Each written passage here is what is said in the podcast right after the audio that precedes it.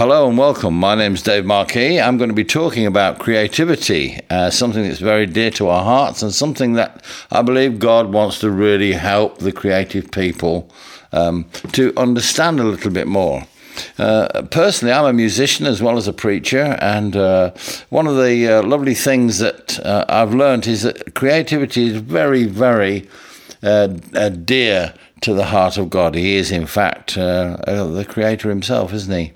Somebody called Emma, Emma Stebbins, who uh, who died in 1876, said this: "To me, it seems as if when God conceived the world, that was poetry. He formed it, and that was sculpture. He coloured it, and that was painting." He peopled it with living beings, and that was grand, divine, eternal drama. And as we uh, approached the new millennium, it was pretty obvious that God was on the move in the arts again. Um, there have been a lot of prophecies over the last 15 years or so that had uh, borne witness to this fact, and, and, and certainly in the last four or five years, there have been many prophecies originating from all over the world that there's a new wave of God uh, on its way. And uh, one of the things that he was going to do in this new wave was to put artists, musicians, and creative people in the forefront of this his spirit. And so, given that, I believe that um, it, it's time to examine um, the whole area and dynamic of the arts. Let's start with um, a, a, basic knowledge, really, of New Testament theology. Uh, if you have any sort of grasp of that subject, you'll know that Christians are in a spiritual battle. What is a battle? Well, a battle is mostly concerned with gaining or defending territory, a fight for ownership and territorial rights.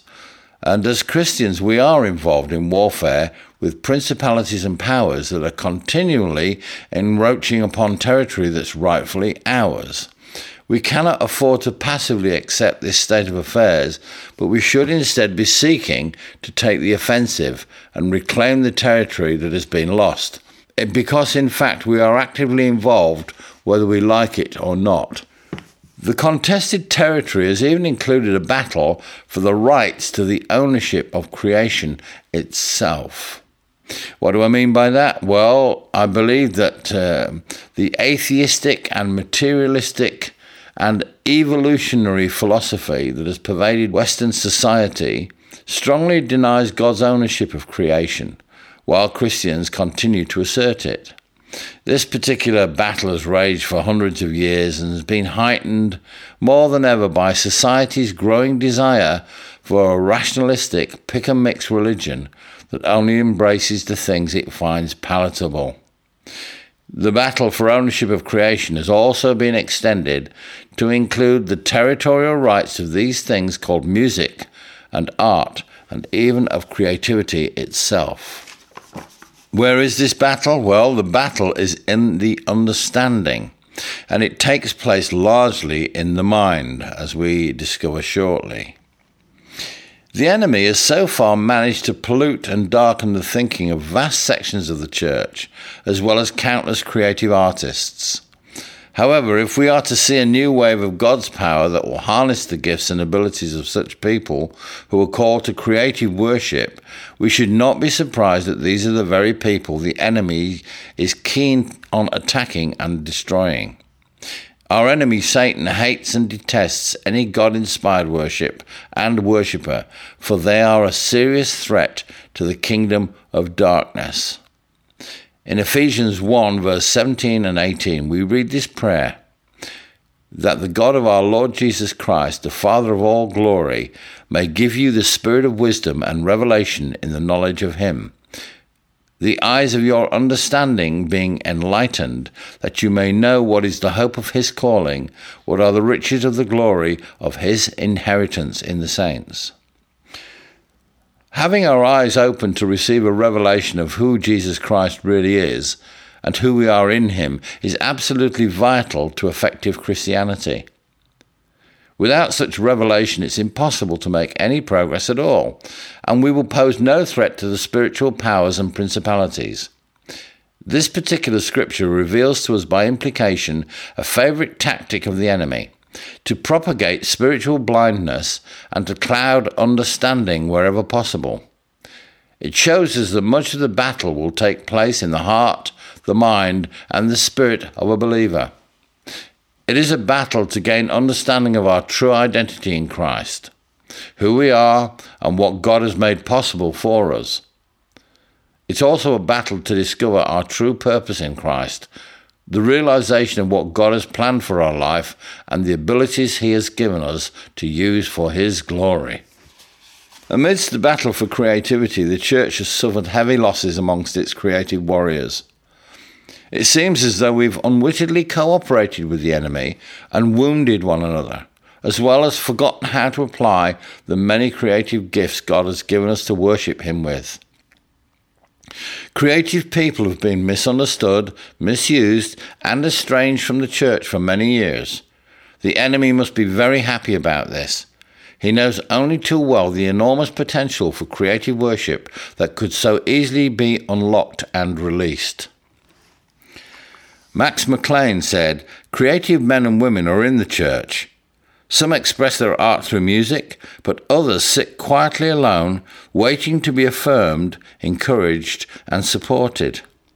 They are waiting for the body of Christ to understand and find room for the novel, the film, the play, the masterpiece ruminating within that could reach beyond the subculture and challenge the basic assumptions of our secular age and point the world to the ultimate truth. How true and how sad. My prayer is that God will use this series to reveal truth to you, to enlighten your mind and quicken your understanding so that you may know the hope to which you've been called. Artists and musicians are called to be part of an end time army marked by humility and brokenness, which will take back what has been stolen from the church and the kingdom of God. When we look at 1 Samuel chapter 30, we read a wonderful story about King David the warrior. In this story, he and his men have been away on a campaign. They return home to Ziklag to find that the Amalekites have invaded, taken all their possessions, and kidnapped their families. David does a very interesting thing at this point. Usually, when someone steals from you, your first reaction is to go and get it back immediately. However, instead of reacting instinctively, David goes before the Lord and prays, Lord, shall I go after them? God replies, Go, you will get everything back. You know, going on a mission to reclaim stolen property because you feel aggrieved and violated is one thing, but to go with a mandate from Almighty God, under His authority, to reclaim what is rightfully yours is another matter entirely. You plus God is a massive majority. So, David goes into the Amalekite camp with God's approval and authority. He finds his enemies eating, drinking, and rejoicing over what they've taken from him. The Bible says that David attacked them all day and all night and was absolutely determined not to give up until he got everything back. In the same way, I believe that God is raising up an end time army who will have the same heart and spirit as King David. There will be a spirit in them that will want to go behind enemy lines and persist until they get back everything that has been stolen music, the arts, entertainment, the media, all the things that have slipped out of the grasp of the church and have been counterfeited by the enemy. In order to fight this battle, however, these soldiers will have to be battle fit, well equipped, and know what their armour is. They must be armed with essential military intelligence, knowing their enemy, where he lives, his strategy, and where his camp is. I've designed this series of talks to try to address some of these issues. Please come with me on this journey. So, to recap, God has been robbed of his inheritance in creative people. The battle is on to reclaim them and bring the glory to God. He desires to restore true creativity and worship to his people. Our Heavenly Father desires to heal us, sanctify us, and help us to discover our true identity in Christ. He longs for us to come as little children and surrender to Him so that He can reveal to us our true identity. I've been a musician for 40 years. I was introduced to music by listening to Sunday afternoon big band broadcasts on the radio with my father. My dad was a frustrated big band drummer who loved to accompany these broadcasts by, by using a pair of hairbrushes on a record cover. I was about nine years old then, and somehow his passion got into my spirit because I eventually began playing the guitar at the age of 15, took up the bass at 18, and became a professional musician at 19. I'm now in my 60s, and since then I've walked, I've worked, laughed, and cried with some of the best and some of the worst in almost every field of music. I started out as a jazz musician and then I trained classically at Trinity College of Music, London. Since then, by the grace of God, I've been involved in blues and rock music, films, television, radio, and records. I've played on cruise liners and ships, in bars, clubs, strip joints, in studios, stadiums, and concert halls. And for 40 years, I've seen and heard musicians and artists express their pain in various ways.